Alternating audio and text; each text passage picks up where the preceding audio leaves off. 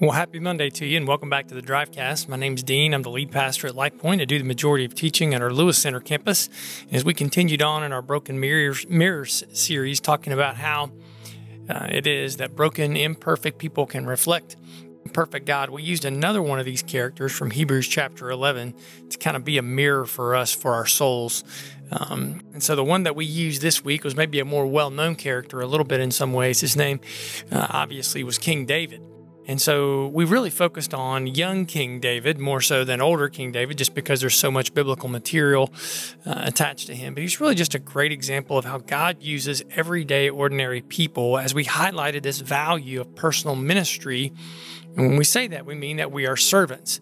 That um, that is a big part of the identity uh, that God has really uh, built into our souls. We talked about that David and Goliath narrative and sometimes how it's used um, historically, culturally, really built around this idea that uh, it was an underdog story. You know, you had Goliath who has all the means and David who has really has none of the means. And um, in reality, you know, Malcolm Gladwell in his book on David and Goliath points out that you know the clues that David leaves about being able to um, defeat a lion or a bear and his work uh, with the sling and the stones. Like he was like a Hebrew sniper.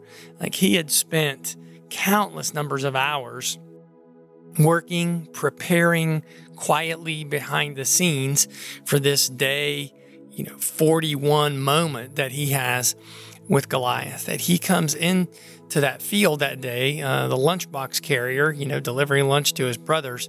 But he is inspired uh, by his passion uh, with God and his relationship with God, and the fact that probably he understands that God has given him a skill.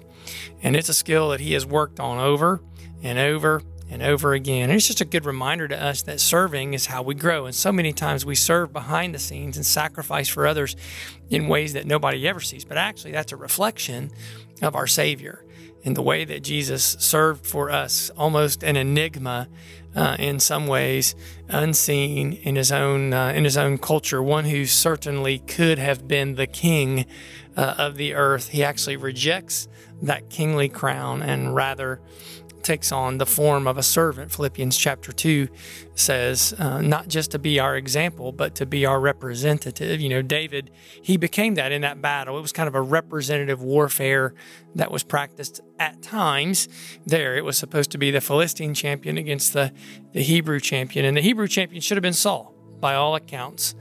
Um, but Saul shrank away and David stepped in. And so the people were going to live and die by David.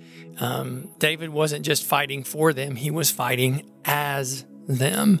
And so, whatever his victory or defeat would be credited to them. And so, certainly in that, he is an echo of Christ to us. It wasn't that when Jesus went to the cross, he was just fighting for us, he was fighting as us. His victory or his defeat would be credited to our account. And praise God, right? That um, he not only sacrificed himself for our sins, but on day three, God miraculously raised him from the dead. And that's the power that you and I have through the Spirit um, to serve.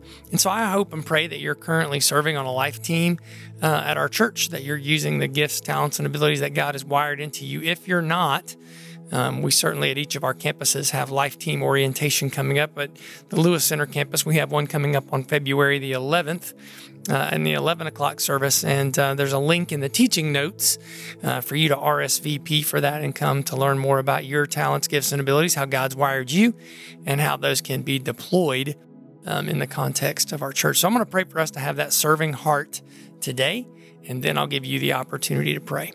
Uh, Father, as we look at our day today, we pray you'll give us that young David heart, that desire, God, that is nothing, um, is certainly beneath us, and uh, the reality that you're preparing us, that serving is how we grow. Not the only way that we grow, but it's a big part of how we grow in the kingdom. And so, God, I pray that all of us will follow uh, not only your example, but that we will, uh, from a place of love for you, we will desire to be your representatives in big in small ways today. Um, there will be opportunities to serve that we know about and opportunities that we don't. And so today, God, we pray that our eyes will be open to you in ways that we can serve others. Now you take the opportunity to pray.